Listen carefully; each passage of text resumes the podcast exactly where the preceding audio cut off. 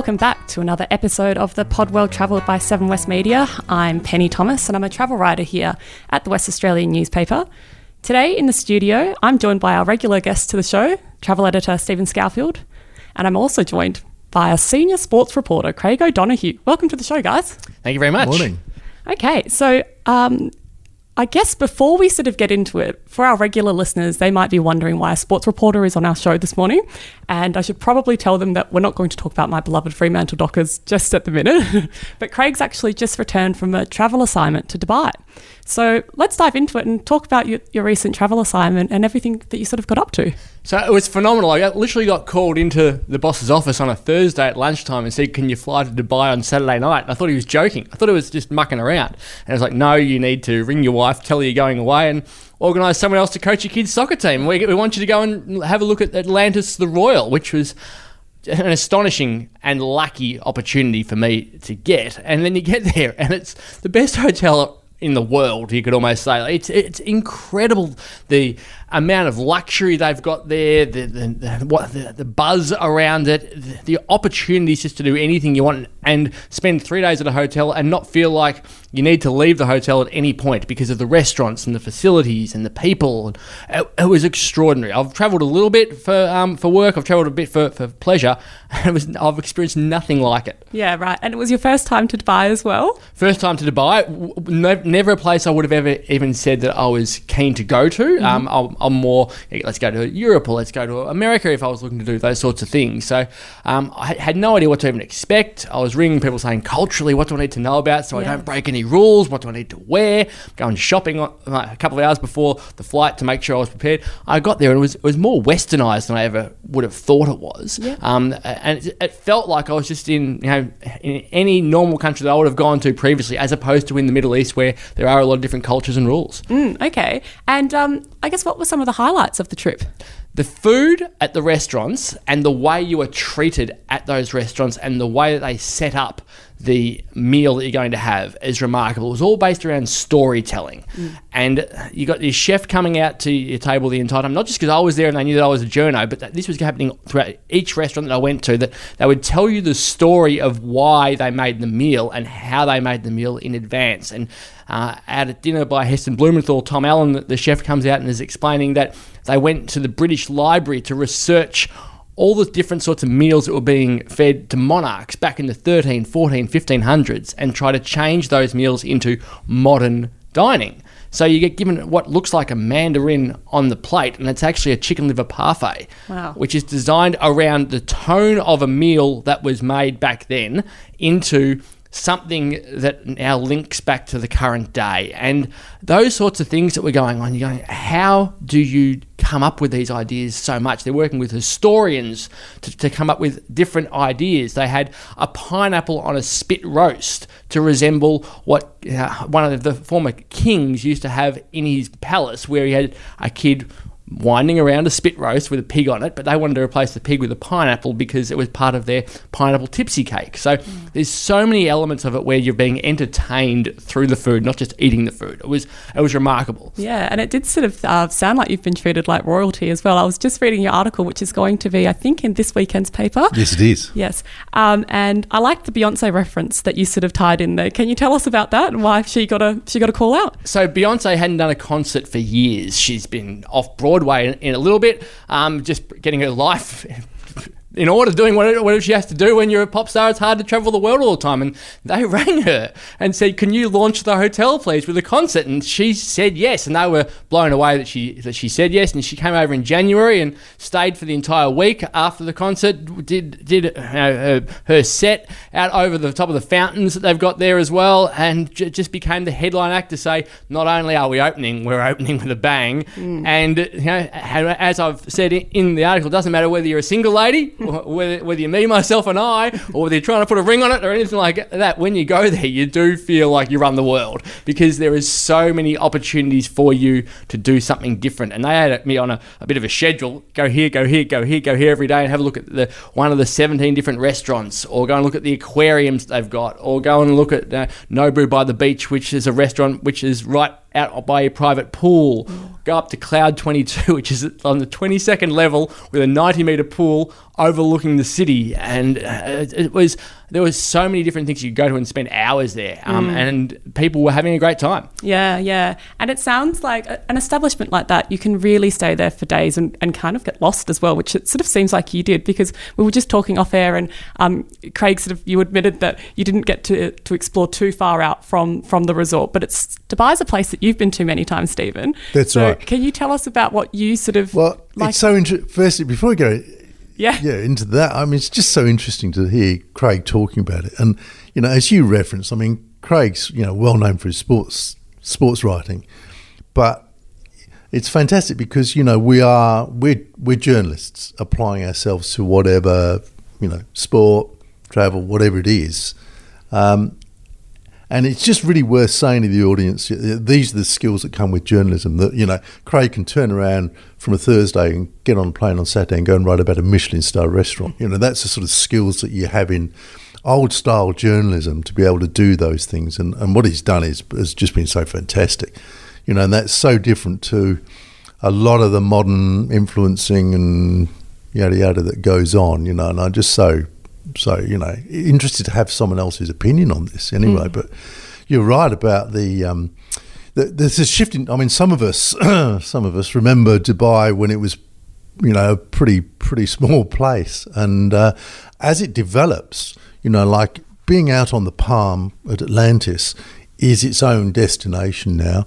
Jumeirah Beach really is its own destination. So I think that's one factor of Dubai now as a hub is that whereas you know most people used to stay in you know sort of in the centre and you'd go to the old museum and the waterfront and up the creek and so on and so forth now you can actually get you know you know you can be off in a place you say the the aquariums there are you know you can spend hours looking around the place anyway so just think about you know when if you're doing a stopover in Dubai, just think about where you're staying because you'll probably be in that location. In fact, I had an email last night from a message last night from Mons Johansson, our other colleague who's in Singapore, you know, and he's at Sentosa, and the same sort of applies there. As these places grow, if you're on Sentosa, you're probably not really going to get to Raffles. You know, you're going to be on Sentosa because there's so much to do. So I think thinking about those things is kind of important when you're thinking about stopovers anyway, which is mostly what Dubai is for us. Um, certainly when you know, I mean, because of Emirates uh, flights, it's it's always been it's been an important hub for us for twenty years. Um, despite having the Qantas direct flight to London, you know, which I mean, as flights as as planes get better and the range gets longer, you know, I recently did that flight from Singapore to New York and back. You know, so we super long range flights. So the 16 plus hours to London direct from Perth to London is is no longer a, a massive feat, you know, quite honestly. It tempts us to fly over hubs like Dubai rather than go there. But then also just another thought for the audience is to think about what direct flights mean. So yes, you save going to Dubai, hmm. and I'll get back to Dubai in a moment. But then you arrive at London at five o'clock in the morning. Well, you know, what are you going to do, sort of thing. So, you know, you you may be better off going to a hub, getting off, stretching your legs, getting back on, and arriving at seven because there's not much you can do between five and seven anyway, sort of thing. So, so don't just with all the direct flights, which will continue to increase, mm. and point to point is the future of flying in in many ways, but don't discount hubs. And you know, certainly if I was going to London, I mean, to I just looking yesterday. There's a there's a a free uh, stopover for business class with Dubai with um, Emirates, which has just been launched. So just think about having a couple of days or two three days there, somewhere like Atlantis on the Palm or somewhere you know in the city or Jumeirah Beach, as I've mentioned. And you know, if you've got the kids, you're going to the water park, you're going to the aquariums. You know, it's a completely different world. I mean. Hmm. It's really setting itself up as more than just a stopover destination as well, and it's. I think it will only increase, won't it? Well, it will. I mean, you might have had this experience, Craig. But when I you, you stand in a hotel in Dubai, I do anyway, and you look at these big windows, and it's almost like a screen because it's like a CGI world. It's like computer generated. Yeah, it was it was remarkable Well, what they had when you walk into the foyer. They had three aquariums, floor to ceiling aquariums with four thousand jellyfish in them. Yeah. I'm looking, going, what have I walked into here? And you mentioned the Palm. So the Palm and the Royal are both linked, mm-hmm. And you have to have to get either on the, the shuttle bus or the golf cart around the back to, to take you to b- between the two of them, and you're able to access uh, the facilities at both of the hotels. But so the water park is more on the way to the Palm. So, but as part of your booking the room, you can go in the water park, and the kids would absolutely go mental over that. Yeah. For the entire day. So if you've got kids, you've got that element. So I love the fact that, and the aquarium also, the kids were loving also. So if you're an adult, you can do whatever you want. Mm-hmm. And if there's, and if you've got, got kids, there's the kids club and there's the, the water park and there's the aquarium and stuff. I was looking at going, I can imagine coming here a few years ago and all my kids are a bit younger and thinking, well, we chuck them into the kids club and go nuts and Yeah. we'll go and ha- have dinner somewhere or, or something like Yeah. that. So it, it wasn't just set up for couples or there's a real family Yeah. element to it Yeah. as well, which, which really impressed me. It's interesting the price, isn't it, on these things? Because at first glance, it can be a bit scary. You know, what are you looking at? Nine. 900 a night. You're looking at about a 900 a night. for the room, which was t- had two uh, two double beds in it. Yeah. Um, it was you know, 55 square meters with a, a really sizable balcony as well. So. For, in terms of when I travel, I've got three kids, and we struggle to find rooms that are big enough for all of us. That I, I was thinking this is a size sort of Yeah. size room that we could justify really Yeah. staying in, Yeah. um, because of the amount of space that you have, and you're not tripping over each other the entire time if you're if you're a bigger group. Mate, I just paid 300 380 a night in Lancelin. yeah, So, I mean, it's not ridiculous. No, I mean, when you see what you're getting, and Yeah. you've got access to all those facilities. Yes, you get access to the aquarium, so that's Yeah. a da- that's a day Yeah, of, that sure. you can spend there with, you, with and you can go to the water park. As I said, there's a fitness centre which Mm. you can go to. Um, all access to all, all of the other everything that, that you would want to go to is, is available to you um, by having the Yeah. room, which was That's and, right. and all and all the restaurants down at, at, at the, the Palm as well. Like Ossiano, oh my god! Like that was the, the most remarkable place of, of I think I'll ever eat. It was it was like a magic show. You literally walk into you're underneath the aquarium at um at, at the Lost Yep. Chambers Yep. aquarium. So that's your wall is the entire aquarium, and the, the, you're walking and the first thing they give you is a drink which lights up the moment you touch it. It's like how that it's it's magic, and then they take you behind a curtain and actually give you a magic show, and then suddenly you you look down and there's something lighting up and it's your meal. And I'm thinking, what's going on here? And every they gave there's a book which I've, you can't see because this isn't actually a, a video, but this is I'm holding onto the book they give you as part of the um the, the meal, which is by Grégoire Berger, which is explaining every single meal to you and what it is because what you're looking at isn't what it seems. There's a marshmallow which isn't a marshmallow. There's a hot dog which is actually lobster. They give you a treasure chest to unlock. You, you delve your hand into the, the misty fog or smoke or whatever you want to call it and pull out something because you're not sure what it is, and it's a sea urchin. Wow. And there was a candle that they came out, you know, candle, we'll, we'll light the candle for you. That's your meal. Like, yeah, they cut the top off the candle and the, the, they've made a candle out of uh, foie, gras, which was, Is- and you're thinking, what on earth is going on? It was, a, it was incredible. You're taken on a journey of imagination the entire time. And everywhere you went, everyone had a different story. And that was what I really enjoyed. Yeah. That they would tell you why you're getting the meal, how they established the restaurant, and why. And you can say, oh, there's a story behind everything. So it's an, uh, such an entertaining. It's great theatre, Oh, it it? was great. It was fantastic to have everyone going to such effort to not just give you a meal, Yeah. but making it an experience. And everyone in the restaurant was looking around and, and going, "How cool is this?" And you're like, "Oh, that, they're about to get up to this part, and they're, you know, there are a couple of tables behind. You know, wait until you see what's happening in 15 minutes." Yeah. and it's interesting too, isn't it, for us, you know, out of Perth, also just to see the level of, as you say, the staff, the way they treat you, the way they speak with you, the professionalism. You know, it's really interesting to be out in the world and somewhere as extraordinary as that. Yeah, and that went to so much effort, and their ability to remember names, I mm. found incredible as well. There's so many people floating around, and anyone who you had anything to do with, a couple of days later, we go, "Hello, Mr. Craig," and I'm like, "How do you remember mine? I don't remember your name."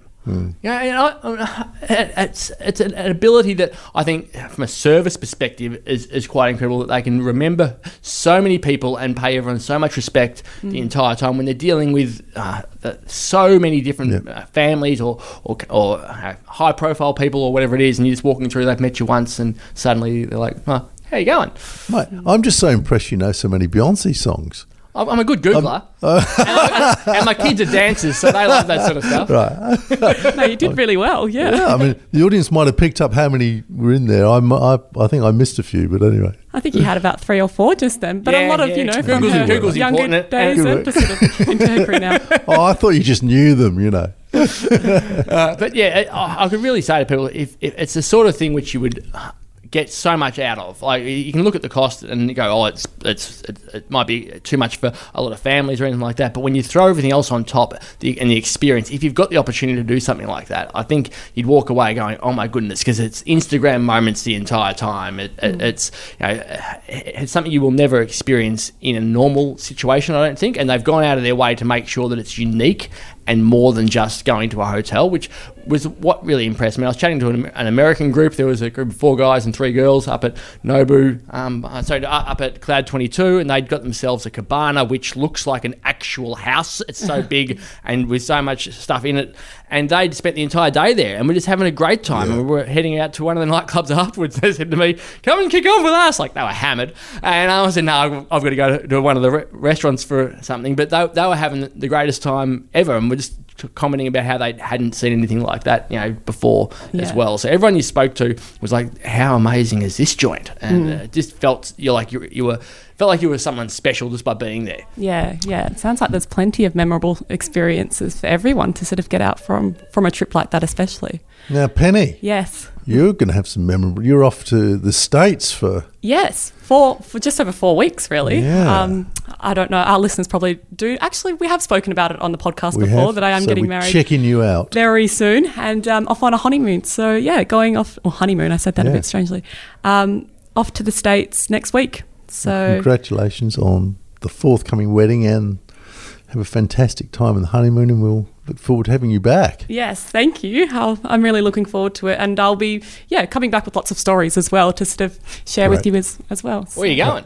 Um, we fly to New York first, and then we'll go to Washington DC. Then we're doing a road trip through Nashville, Memphis, down to um, Mississippi, and then I've my best friend or maid of honor actually lives in New Orleans at the moment, so we'll go to her house and stay there for a little bit, and then fly up to Pittsburgh, and then do a little trip around um, Pennsylvania, and end up at my fiance's uncle has a lake house in Pennsylvania that we'll stay at, at, which is about an hour and a half out of New York. So then we'll go back, fly back to Perth from via Hong Kong after that. So That yeah, it's a jam packed cool. Yeah, trip. how good is that? Yeah, it sounds Really Good pretty is that? Great, great.